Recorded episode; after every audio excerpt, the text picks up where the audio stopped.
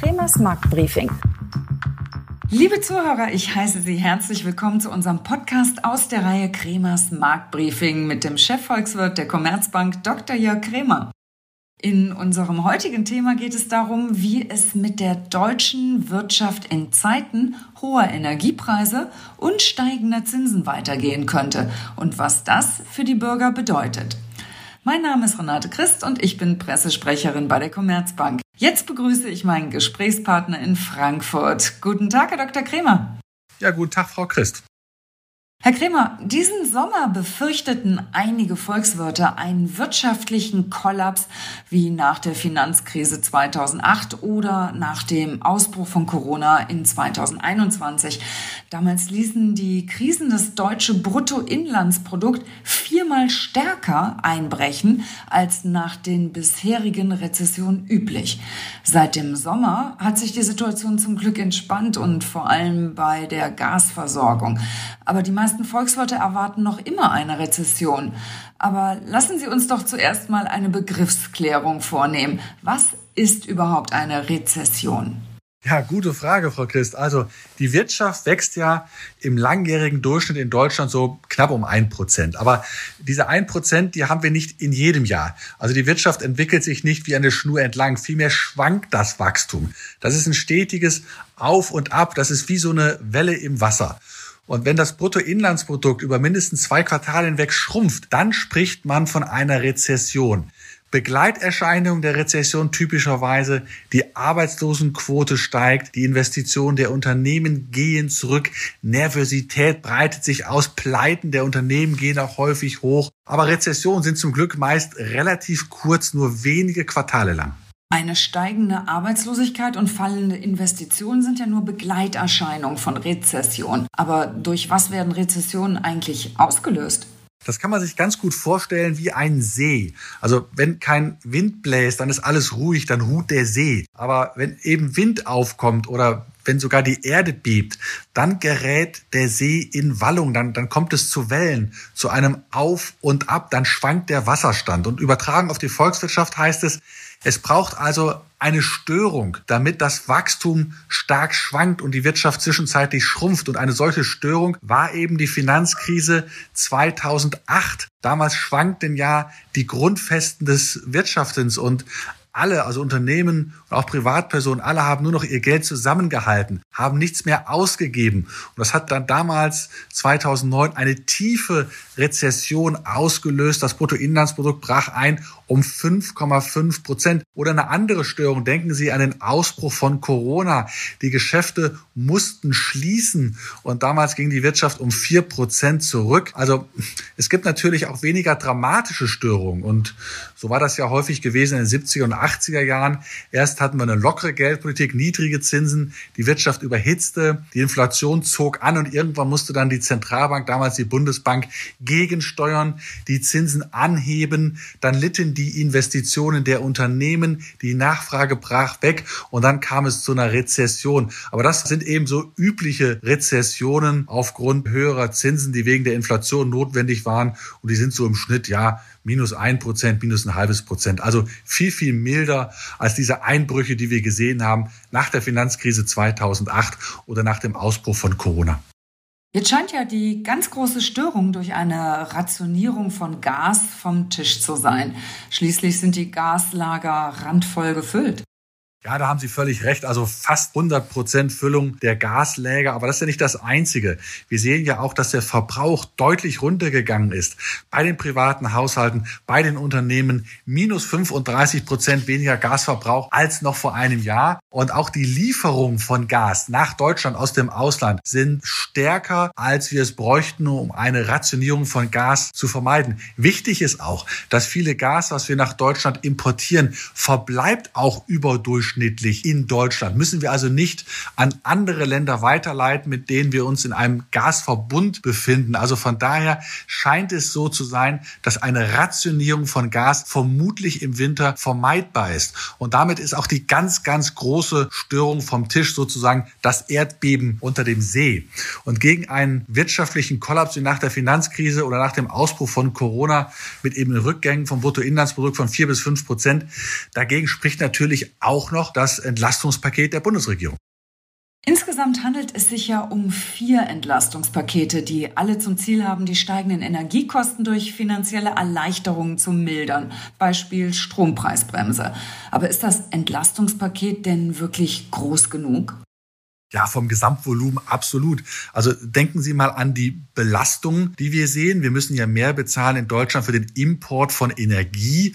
Und verglichen mit 2021 sind diese Mehrausgaben für die deutschen Energieimporte, die belaufen sich auf die gewaltige Summe von 300 Milliarden Euro. Aber die Entlastungspakete insgesamt haben auch ungefähr ein Volumen von 300 Milliarden Euro. Das heißt, rein rechnerisch kommt der Staat für den gesamten Anstieg der deutschen Energierechnung auf. Also von daher sind die Pakete absolut groß und ausreichend. Das ist natürlich ein Problem für den Staatshaushalt, weil die Staatsverschuldung geht hoch und irgendwann in der Zukunft mag dann das Geld fehlen für Investitionen.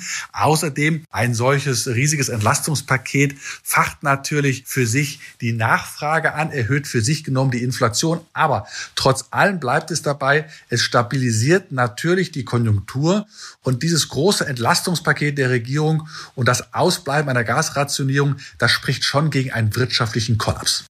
Okay, also wir sehen keinen Kollaps, also mit Einbrüchen des Bruttoinlandsprodukts zwischen 4 und 5 Prozent.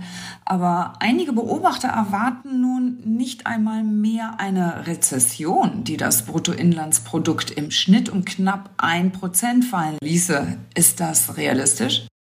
Also ich glaube, das ist zu optimistisch. Sie müssen ja sehen, die Notenbanken rund um den Globus, die haben alle die Leitzinsen massiv angehoben. Denken Sie an die amerikanische Notenbank, die Fed, die hat ihren Leitzins von nur 0,25 Prozent auf 4 Prozent angehoben und es wird weiter nach oben gehen. Das ist der stärkste Anstieg in den USA bei den Leitzinsen seit Anfang der 80er Jahre. Oder bei uns die Europäische Zentralbank, die EZB, hat immerhin ihren Leitzins angehoben von minus 0,5 Prozent auf anderthalb Prozent und das wird weiter nach oben gehen. Also diese Zinsanhebung in allen westlichen Ländern. Das verteuert natürlich die Kredite, belastet die Investitionen, belastet den Konsum und hat in der Vergangenheit regelmäßig in Rezessionen geführt. Und damit haben uns die Zinserhöhung der EZB auch zu einer sogenannten inversen Zinsstruktur geführt. Sie gilt ja auch als ein guter Indikator für eine kommende Rezession. Aber was genau versteht man unter einer inversen Zinsstruktur? Ja, also normalerweise ist es ja so, die Rendite der zehnjährigen Bundesanleihe liegt über der Rendite einer Bundesanleihe mit einer Laufzeit von nur zwei Jahren. Also ich bekomme halt normalerweise einen höheren Zins, wenn ich das Geld länger weggebe dem Staat, also für zehn Jahre und nicht nur für zwei Jahre. Das ist die normale Situation. Aber jetzt ist es umgekehrt seit einiger Zeit. Das heißt, die Rendite zehnjähriger Bundesanleihen ist nicht mehr höher als die zweijähriger, sondern es ist umgekehrt. Die Rendite zweijähriger ist höher als die Rendite von zehnjährigen. Und die Ursache dafür ja, das hat was zu tun mit den Leitzinserwartungen. Der Markt, der sieht ja, dass die Leitzinsen sehr, sehr hoch ist und diese hohen Leitzinsen im Hier und Jetzt, die schlagen sich natürlich sofort in der Zwei-Jahres-Rendite nieder. Aber weil die Leitzinsen eben hoch sind, deshalb erwarten viele Marktteilnehmer für in ein paar Jahren wieder deutlich niedrigere Zinsen.